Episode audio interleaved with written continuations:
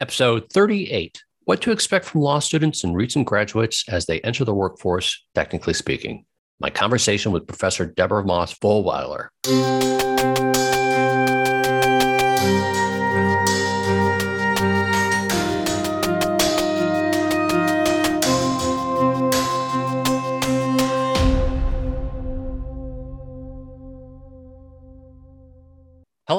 I'm Michael D. Eisenberg. I'm the Tech Savvy Lawyer, blogging at the techsavvylawyer.page and host of the techsavvylawyer.page podcast. In this podcast series, I'll be interviewing lawyers, judges, and others in the area of law to talk about where they see lawyers, new and seasoned, taking advantage of technology in their legal work, and how all lawyers can utilize technology to better their practice, improve their services to their clients, and enhance their own lives. Deborah Moss Vollweiler is a tenured professor of law at Nova Southeastern University Sheppard Broad College of Law in Fort Lauderdale, Florida. She recently served as Associate Dean for Academic Affairs for five years, as well as Interim Dean of the College of Law through the onset of the global pandemic.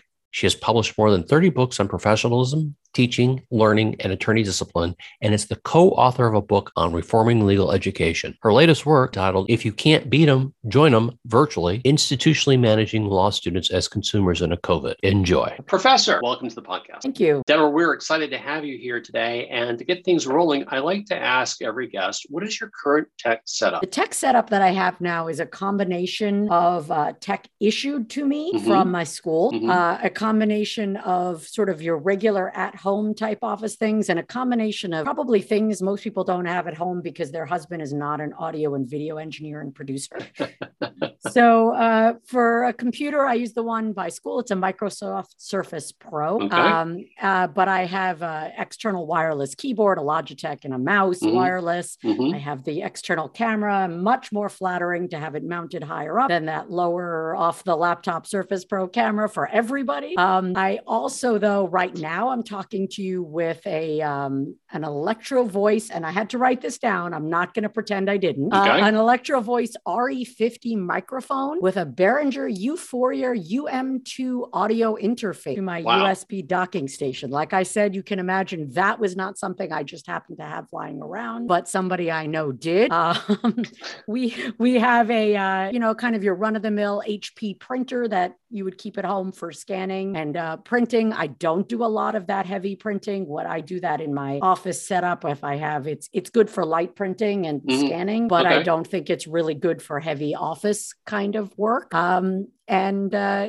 I don't have a lot of other tech. I am I am a good user, but not an early adopter of of tech. And I may be the only person you talk to who personally does not own a single Apple product. Well, believe it or not, there are plenty of people I talk to who don't own Apple products. Uh, what I always find interesting are those who own both Apple and Microsoft products. You know, yeah, I don't. The Windows computer. Yeah, okay. no, I don't uh, personally. I have an Android phone. I have a Samsung phone and a Samsung tablet, and I am perfectly happy. I was just talking to my old oldest child is an MIT educated engineer, mm-hmm. and she just changed jobs to an office that is entirely uh, Apple product, and she's not happy about it either. So I think people definitely, I can understand. You know, she says she thinks she and I, in her view, are maybe the last holdouts, but apparently not. Nothing wrong with that. Nothing wrong with that. If I may ask, as you mentioned, I, I think, uh, Mike, that your husband was into video and audio production. Correct. He teaches that and okay. he's worked as that for years.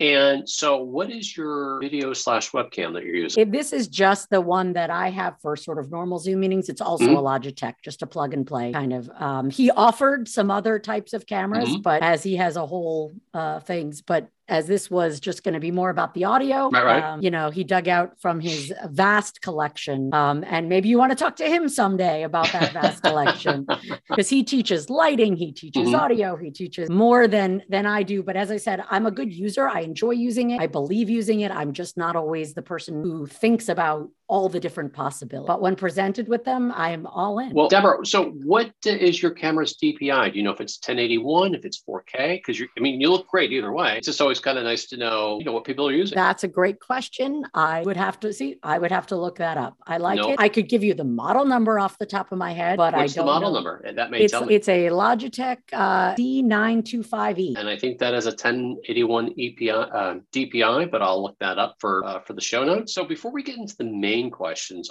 I did have sort of a little extra question I want to ask. Since you are a professor and things have moved from traditional classroom more toward, you know, Zooming and web classes, what are your three favorite tech tools to use in the classroom? I do use a lot of tech in the classroom. Um, I definitely use PowerPoints, which doesn't sound forward at all, but there's a way to use them. I think that's a little bit different than the reading off of a slide concept. Mm-hmm. I use them as a substitute for uh, things that I would spend a lot of time writing on a whiteboard. Okay. Um, by having things that I can use as a slide behind me uh, that I would be writing on the board, it saves me both time time and mm-hmm. turning my back on the class. And so mm-hmm. I think that can be a very effective use of it. Sometimes it might be I teach statutory courses. It might just be to have the statute up behind me so students right. looking up instead of down right. and that I don't have to turn my back. The second thing that I use is any type of open type of Word document that I can use in lieu of a whiteboard to make real time notes. Uh, my best class in high school, along with uh, a- AP Calculus, was typing. Yep. Unusual combination, maybe, but I type faster and better than I write. Yep. So I will often build real time note on you know document that is projected. Again, it keeps mm-hmm. me facing the class, and mm-hmm. it's a whole lot more legible, and it also preserves it. Right, all both of those also make it easier for anybody who's attending remotely, which is still happening in classroom. Maybe mm-hmm. there are a lot of students back in, but some students are attending remotely. That makes it easier to share with them and they can see it. And again, it's captured both in the recording and then I can um, share it separately with people to have that as opposed to that substitute for writing on the board. The third thing is I do a lot of uh, video. I do a lot of, I try to use real world examples of video. Mm-hmm, For mm-hmm. example, I teach contracts, I teach secured lending, and there are uh, a lot of uh, real life things that you can show. And I think those, nothing is substitute for seeing it with someone else doing it, brings a lot of the real world into the classroom. I've got a couple of questions on what you shared with us. My first question is Do you share your PowerPoint slides with the students? 100% yes, always. Excellent. And, and what's your thinking behind that, if I may? There's nothing in the PowerPoint PowerPoint that's either spoon feeding or doing the work for them. My okay. PowerPoints are a guide, um, a scaffold, a framework for them to build their own self directed learning on. To me, the PowerPoints are like looking at the picture on the front of a crossword uh, of a jigsaw puzzle box, mm-hmm. right? It's hard to ask people to build their own model without knowing what it's supposed to look like. Right. That's what my PowerPoints tend to do is give you what it's supposed to look like. And so I have no trouble sharing that because you still have to do the work. Excellent, excellent. My other question goes to you mentioned this, you know, you, that your typing is better than your handwriting. Yes. That you took typing along with AP Calculus. And I've literally, I literally had this conversation about 40 minutes ago about how one of the best classes I took in high school was typing. I took it my sophomore year and I've used it ever since. And um, you know, I took AP Calculus too. My, uh, I gotta, I gotta ask. So, did you take the bar? Did you have to handwrite? Did you type on a typewriter? Uh, I handwrote. I handwrote the bar when mm-hmm. I took the when I took the bar exam. There were no computer options, mm-hmm. and typing was really reserved. I think as a extraordinary accommodation. I mean, my handwriting is bad, but I don't know that it was so bad that I would have pushed for those accommodations. I handwrote all my exams in law schools in mm-hmm. retrospect. Reading almost exclusively typed exams, I have such retroactive empathy for all those professors reading all those handwritten right. exams right. Uh, because I still occasionally get a, a couple. There's right. usually in many law schools today, not all, but in many law schools, it used to be you could opt into typing exams. Now you opt out of typing exam. Um, and that is more considered the norm that you're going to do that, particularly um, with the remote education and remote exam administration, which has been happening over the past. I think the company is ExamSoft. It's been having problems with companies. bars. Oh, yeah. ExamSoft has been working for the bar exams. That's the one that my uh, home institution, Nova Southeastern, uses. Mm-hmm. Um, and they have a good product and you can do a lot of things with it. They certainly did have some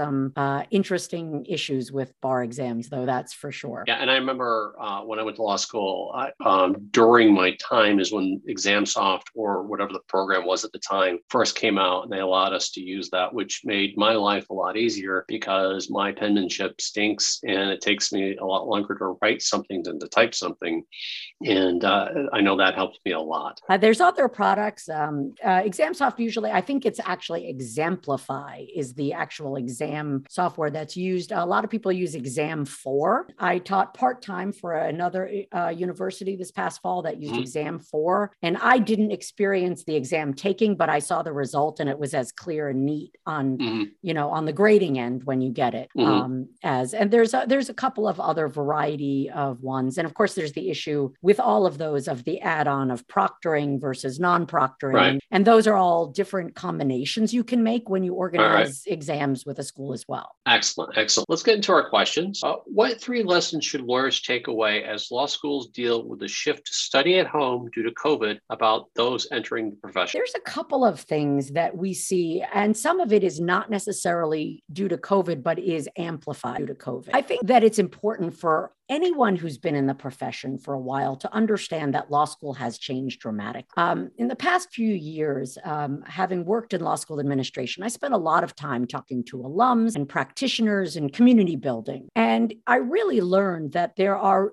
different levels of understanding by lawyers as to what's actually happening in law school today compared to when they went to law school. And there has been a lot of changes, a lot of curricular changes, um, just a lot of programmatic changes. But really amplified some of those concepts um, to the degree that students coming out not only had a different experience in law school, but I think really to the point of this question, have different expectations as to what their career is going to look like and how they're going to manage their career. So the first one to me is really flexibility. I, I know when I went to law school, that is not a word I would have applied to my legal education. It was very lockstep. And I don't necessarily mean that as to, you know, that I didn't have a choice of classes or electives, but overall, the experience was a pretty rigid one as to mm-hmm. what you did and how you earned your degree. With COVID, um, there has been a lot of choices that students have had um, with remote learning. They uh, they were able to often choose where they had their learning. Yeah. Students left their uh, temporary homes where they might have mm-hmm. gone to law school and went home. And for a lot of students, um, particularly after that first semester, that spring 2020 semester where the world shut down, coming back right. from that, a lot of students had the choice whether to come back in person or not. So they had the choice of whether to be in person, whether to be remote. For many students, they had the choice of whether to take some of their class materials synchronously or asynchronously. Mm-hmm. So they could choose not only where it happened, the mode of their teaching and interacting, but for some of them, even when they could control their educational experience. And that is something I think that new lawyers are going to want to take into their job. Um, flexibility is something that people have grown, and, and we see this not just, right? Not just in, mm-hmm. in, new, in the law student, but the flexibility of being given a little time and space to decide how and when and where to get their work done is definitely coming. So I think that, in my opinion, solos and small practitioners sort of have the advantage on that because, you know, solos aren't always in the brick and mortar, same thing with the small firms. And, you know, one of the benefits of quote working for me when, you know, since I started hiring law clerks over 10 years ago is, you know, they had to do some on site, uh, you know, initiations, some kind of hand holding and making sure they're on top of things. And then once they kind of were ready to be let loose, uh, they only show up to work once a week and they could do the work from wherever. Uh, you know, if they want to do the work from home, home or a coffee shop, whatever, just make sure they're using proper security procedures, you know, from uh, a VPN to making sure their laptop's password protected. I didn't care where they worked or when they worked, just as long as they met their deadlines and did, a, and did a good job. Now that COVID's happened, it's pretty much the same pattern that I've been using uh, before, except they don't come on site because of COVID restrictions. And what I did instead of having that once a week face to face meeting, we would just have a virtual webcam meeting once a week and make sure everything was okay. And that seemed to work out great. And occasionally in the beginning, I'd have one or two students who wasn't exactly happy about that. Um, but now I have no complaints whatsoever uh, it, it, because, like you said, they want that flexibility. They don't necessarily want to have to work at the office and they don't have to worry about traveling to and fro. And quite frankly, when you're not working at the office and you don't have a hearing or a chambers conference, then you don't have to get, you know, quote unquote, that dressed up. You don't have to put on a suit and tie or a fancy blouse and skirt, which I think, you know, saves in dry cleaning and saves in further expense. But uh, I apologize. I think I interrupted. You were going to go into your second suggestion. No, not at all. I actually agree with you, but I don't know that all law firms are that prepared to be that flexible. Certainly some are and some aren't. And I just think that it's a potential for a gap of expectations on mm-hmm. both sides to happen. You know, I think, like I said, I think the smaller firms and solo practitioners are were ready. Solos like myself, I think we're able to bounce, uh, excuse me, bounce with the COVID and uh, not miss a stride. And I think that the larger law firms are beginning to realize that they're going to save some money when they don't have to pay for the brick and mortar uh, and the insurance and you know all the other costs that come along with having a physical office. Plus, they also get a happier employee. You know when they don't have to you know spend 30, 40, 50 minutes driving into town or you know an hour quote unquote getting ready. Uh, you know and then having to return home after all that and then being stuck in traffic or there's a weather issue. On the other hand, people are also finding themselves to be a little bit more uh, on the clock because they can't have an excuse of, well, you know, there's bad weather outside or there's a bad traffic accident, et cetera, which means they, they're pretty much stuck working certain set hours uh, to make sure that everything runs smoothly for the business. It is harder to draw the lines uh, yes. oftentimes when that yes. happens. And I think that kind of leads to my second point, which is I think many law firms have become accustomed because of, I think, a positive push in legal education mm-hmm. to hiring students who have had practical work. Yes. That was not necessarily, except for maybe the summer after your second year, it was really not mm-hmm. something that was pervasive when I went to law school. But I think it's important for law firms to remember that the most recent classes of students coming out, their work experiences have most likely been entirely remote. And there may be mm-hmm. things, mm-hmm. if they do have to come into an office, that yep. they don't know. Um, and I do want to talk about that a little bit later, but just some even basic, um, they may just not know the lay of the land of, of a particular downtown neighborhood or the courthouse or mm-hmm. just some really practical things. And that probably out of the expectation for lawyers, because if they look at someone's resume and they see, oh, well, you've worked for this firm and this firm all through your legal education, there is easy to make an assumption that they have right. a certain body of knowledge, but that may not. Well, you know, add, adding to your comment about how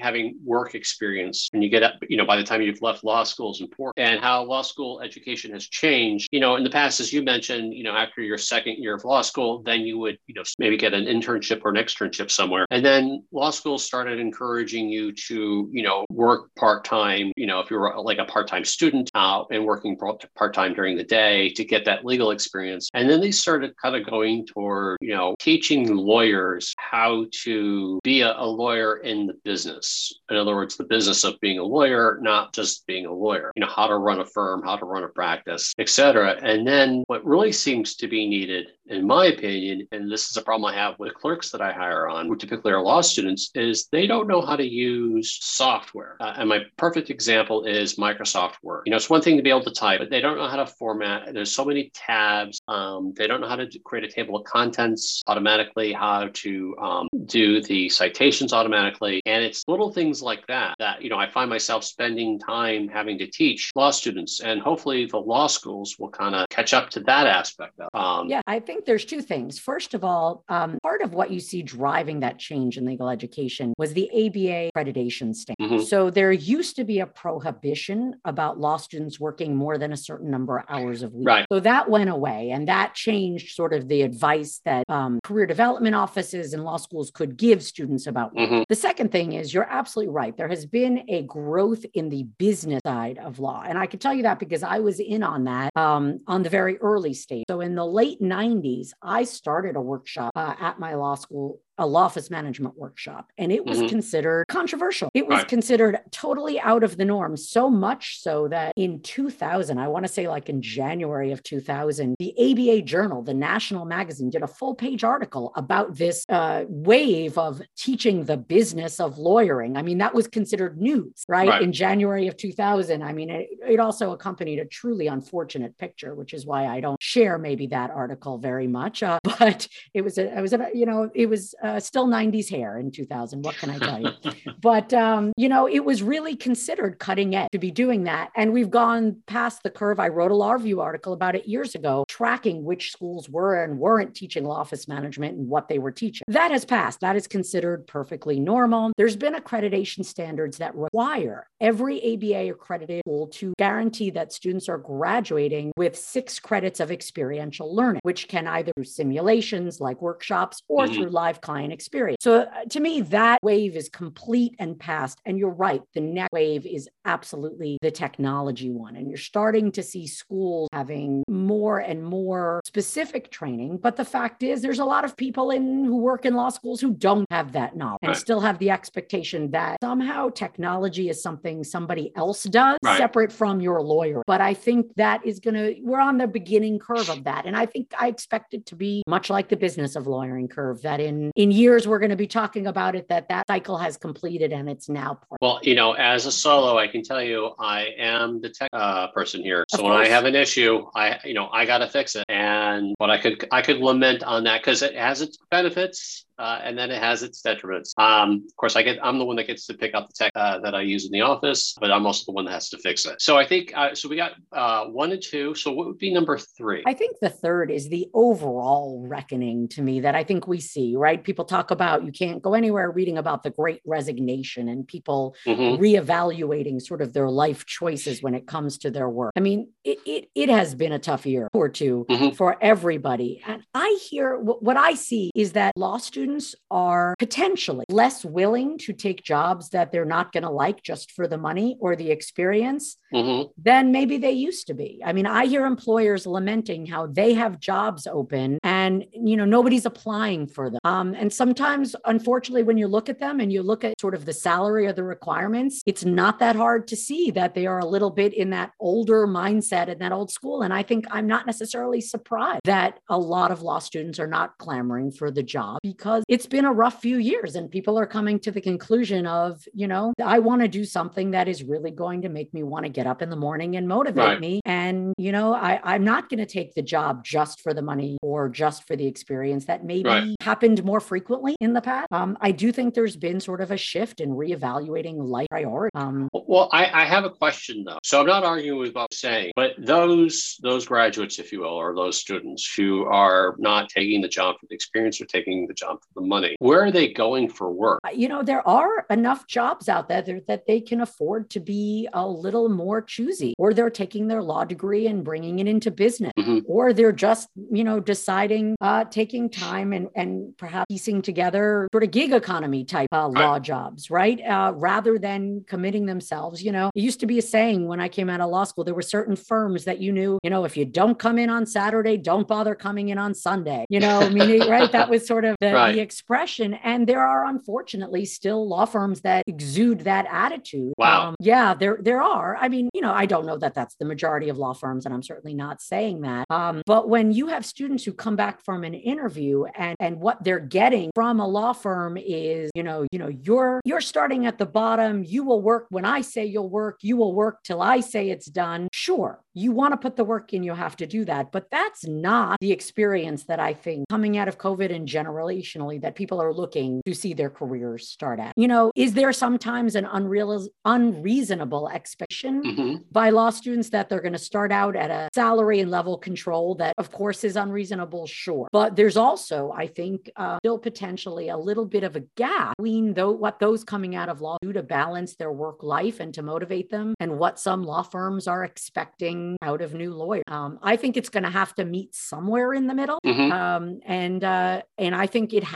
been, as I said, amplified by COVID and people having flexibility and having different kinds of experiences. It's just simply changing, it's adding that fuel to the change in the expectation of what my life is going to look like. Excellent. Excellent. Well, thank you for sharing. Uh, let's move on to the second question. What are three ways that remote learning has impacted students regarding their entry, expectation, and knowledge into the lawyer workforce? I realize that maybe sort of um, continuing before we left off. It, it does, but I want to get a little more specific. I think there's a way okay. to, you know, I think that the first is the tech usage. I mean, obviously, the pandemic pushed all of us um, mm-hmm. into tech usage. And I think that for the most part, most of my law students mm-hmm. were more tech savvy than I was, right? I did okay. not have anybody appear in class as a cat accidentally. Um, you know, that didn't happen. Um, and occasionally, if I would have a remote teaching Zoom hiccup or whatever type of situation it was, I would have multiple students immediately offering me quicker, better solutions. I think right. I would have gotten there, right? Right? It give me a few minutes and I would have gotten there to figure it out. But I had people who were very much um, far more on the ball. Um, I have a question as to whether um, that's going to become the expectation. Um, you know, you say you're the tech person in your solo practitioner. I'm wondering if moving a lot more of practice onto tech and, and firms being more flexible, are they going to expect a certain level of tech fluency from new graduates, even more than they have? Are they going to become the tech people for some of the older partners who don't want to be the tech people? Because I think it's important to remember that not everybody who is a law student or is in the younger generation has had the access technology that maybe everyone thinks they do. There has been uh, quite a lot of expectation, I think, of tech exposure and greatness from new lawyers. And that's just not true. Um, there's a lot of populations of students who struggled with technology during the pandemic for a variety of reasons. You, you know, uh, the clerks that I that I bring on, I more more often than not seem to be assisting them with their tech issues. Uh, and I say this not as a complaint. I say this as an observation in response to your comment about firms expecting those that they bring on to be more uh,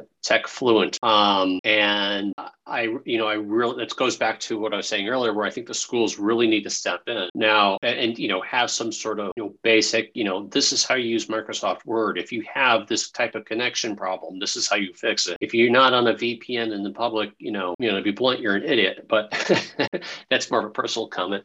Um, uh, but it's, yeah, I, and that may be an unreal, unrealistic expectation of the employer. Well, but I think it's also, you know, I think it's clear clear that you're far on the tech spectrum. Um, I don't think you're, I wouldn't put you in the, uh, to put the law school language, the reasonable person's shoes, maybe of every right. lawyer right. out there. And so I think there are quite a lot of lawyers who don't know what VPNs are, um, you know, and so there are, I think that there is, those are potentially the people who have this belief that this new generation is going to be their tech saviors, which you're right, may or may not be true. Um, but again, I'm not even sure that it's fair to even put on that even thought because there are a lot of students who um, haven't who don't come from the resource um, that have any kind of technology fluency. We saw that all law schools saw that uh, in the immediate 2020 shift to remote learning, people didn't have the, the at home Wi Fi to be right. able to attend classes regularly. Right. And then, of course, with the shift to remote bar exams, it just deepened that hole of, of thinking about the fact that there are quite a lot of people who don't have the resources to carry the tech that may be expected. I think one interesting thing will be to see how if the ABA model rules change. In what way? Well, you're supposed to use reasonable precautions when using technology. I can't remember the, that's one point something. It's C. a very general wording. Yeah, it's a very general wording, but it's. I, I, but my, I think my question becomes: Is that level of understanding going to increase? The interpreted Get, level of what it means to be a reasonably prudent right, player with right. technology. It should increase. Right. I, and you know, it, it, will be interesting to see. Um, but I also wonder if not only the uh, ambiguous interpretation, but if the literal definition becomes more stringent. You know, if the bar's if the bar's going to say, "Hey, you've really got got to you've really got to be taking you know more than just common precautions. You need to you need to have some sort of specific tra- strategy to make sure that you're your internet traffic is not being monitored, that you have certain backups provided by certain providers that are like based in the United States or um, that have so large of a, a, server farm that there's more than sufficient backups of what you have. Um, it's important to remember that those are model rules, that each state bar has its own rules right. regulating the bar. And right. the different states have definitely taken different approaches. Florida was one of the first, if not the first, to implement a specific technology CLE requirement mm-hmm. as part of its continuing education um, requirement. That came out of a um, commission called Vision 2016, mm-hmm. which was a three year commission that the Florida Bar set up mm-hmm. um, in four parts. One was to talk about access to justice, one was to talk about legal education, one was to talk about bar admission, um, and then the fourth was to talk about technology. That specific recommendation came out of the technology um, mm-hmm. quadrant of that commission right. and turned into a new CLE requirement for mm-hmm. lawyers in Florida. And it, you know that a certain number of those credits that you had to take had to be specifically technology. I happen to have chaired the legal education portion of that commission, which is which is why I know what happened. Uh, uh, with it. Um, and there were also some reforms that came out of, of all of that. But the technology one, I think, was particularly ahead of, I think, other state bars. So while the model rules may not change, individual state bars may be slowly starting to mm-hmm, lead the way mm-hmm. with, with certain of those requirements. Hmm. It'd be interesting to see. Well, wait, so we got two. We need one more answer. Um, I, okay. Um, I think that um, the remote learning and the remote experiences of students, specifically with regard to um, their experiential learning, mm-hmm. also, I think has impacted what a lot of people like to call soft skills, and I like to call mm-hmm. professional identity skills. Okay. I think that's a more modern name for it. And, and we talked briefly about this. How students have maybe had experiences working, um, mm-hmm. and even if they've worked in law school clinics um, or you know live client in other words, live client experiential right. education, um, they have definitely had a little bit of a difference. Um, they might have the drafting and they might have the research, but they don't necessarily have the uh, interpersonal skill that you need. I was thinking about this and I was thinking, for example, when I leave an online webcam meeting, mm-hmm. um, I wave. I have never waved at another human being leaving a meeting in my life before using a webcam and exiting a webcam meeting. That's just not how I leave a meeting in person. I don't wave at everyone.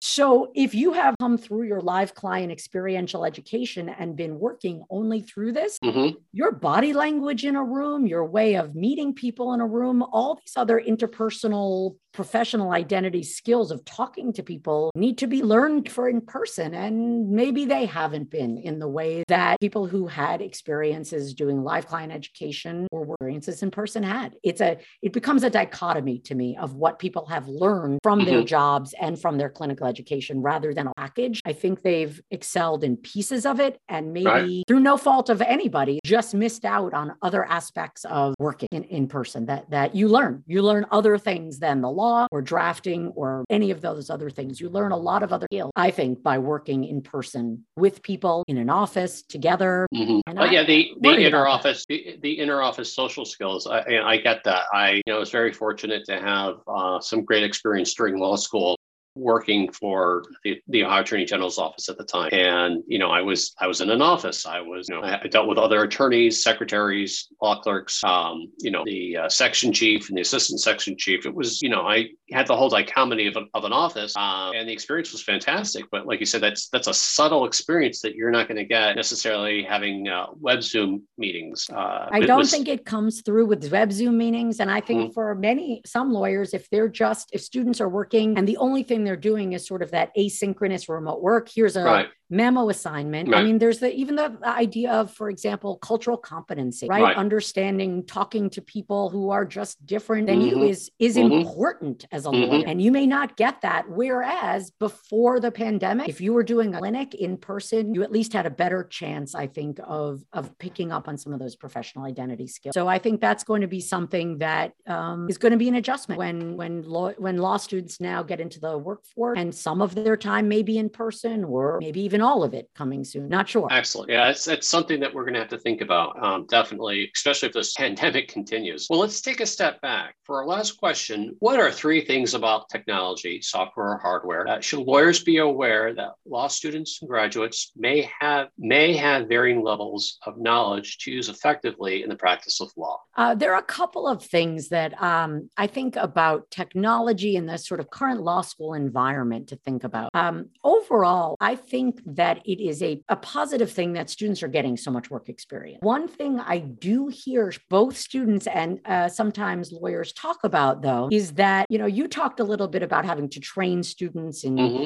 in mm-hmm. certain things, but when students have had extensive work experiences using different kinds of software and doing things certain ways, uh, software for closings or, you know, using Clio, then they don't come in as much of a blank slate with those types of, of ideas right. as they used to and they may have quirks and preferences mm-hmm. in using those that maybe didn't have in years past. So the more we expose students to while they are still students, when they become a new lawyer and they join a firm, there can be a, a mismatch or requirement to read. Well, we don't do it that way. We don't use that. Right. And so there is a little bit of an unlearning. I, I don't think that's necessarily terrible, but it's new for a lot of mm-hmm. lawyers, right? They used to they used to say, well, students didn't have any of this, so they would just do what we said because they were that right. Blank slate, and they're not a blank slate right. anymore. So I think that's one thing. A second thing is that I notice students and new lawyers use hardware differently than I do. To me, my phone is a personal technology tool, right? And yet, I people doing more work and more reading and more interaction on these tiny little devices than I would ever consider doing. Mm-hmm. My computer is a work tool, my phone, my tablet are reading or other types of interaction. Tools, but I think they're more fluent across mm-hmm. different types of hardware and that can that can run into security concerns. You know, they right. may not be thinking about that or just simply um, different perspectives by firms. I mean, sometimes I, I look at the, at, at people on their phone and I think, I can't believe you're filling that out or doing that on your phone. It, make, it makes me nuts to think about it, but they're perfectly fine with that. And so I think there's going to have to to be more either uh, flexibility by firms, but also more education as to all the ramifications of using different devices um, with students. Um, I never, I will not type an important email on my phone because I know right. I am likely to miss something, read it wrong, or have horrific typos because of, of the nature for it. But other people, you know, I find a lot of younger lawyers are as fluent on that as they are. Um, and, and, the last thing I think is that, um, and this is related to technology because how it happens, how people research and find answers to things has definitely evolved over the years. Um, certainly, when I was in law school, uh, you could not Google the answer to anything. Mm-hmm. Um, and if you didn't know how to find it through a traditional method, you went into the library and you talked to a librarian. Right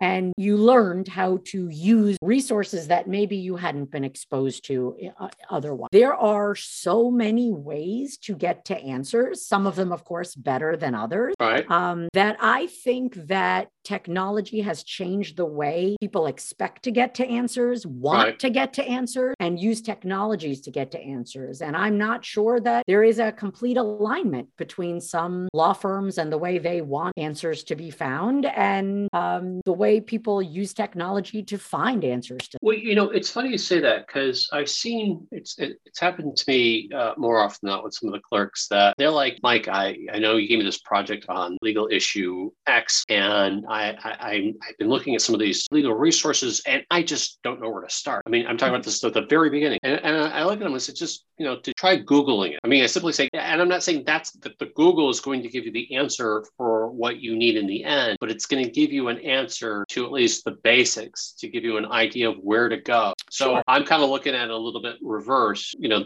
the internet is like open the doors for you know people to look everywhere. And you're saying that the the firms want you to start with the specific parts you know, specific legal resources. But sometimes the introduction to those legal resources are best start with a google research. I'm not saying they want to that they don't want them to start with the internet. I'm saying they don't want them to end with the internet.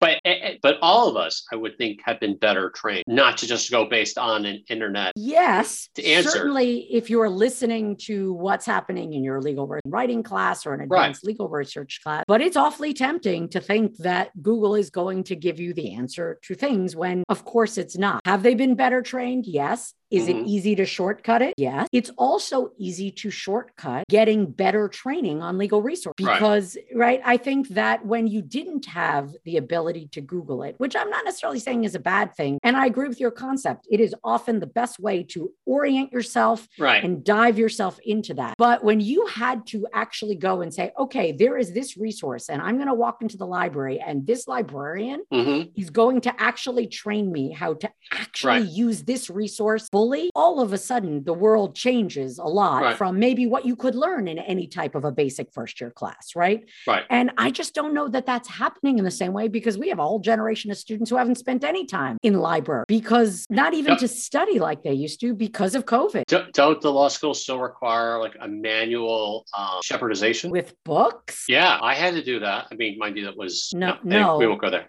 no, no.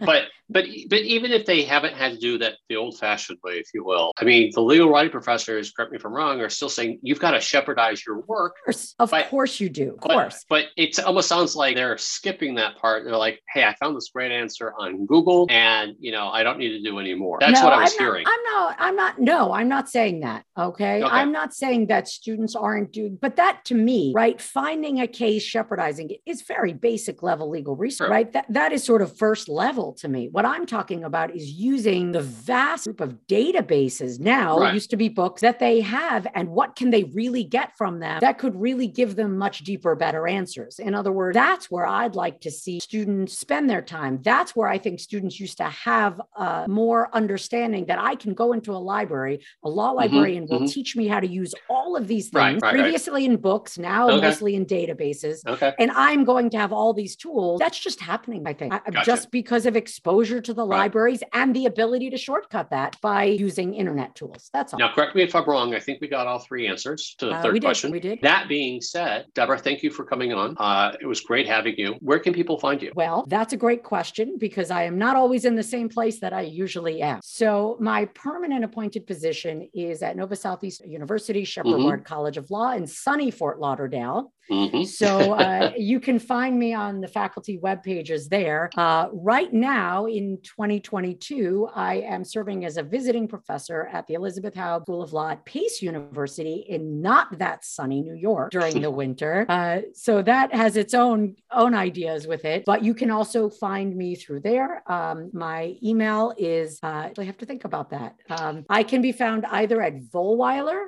at nova.edu, which is my permanent email, mm-hmm. or more often, more often than not, I can be found at d underscore mossvollweiler at law.pace.edu. Debra, thank you for your time today. I've, I've enjoyed being here and talking with you. Likewise. Thank you for joining me on this episode of the TechSavvyLawyer.page podcast. Our next episode will be posted in about two weeks. If you have any ideas about a future episode, please contact me at michaeldj at the TechSavvyLawyer.page. Have a great day and happy lawyering.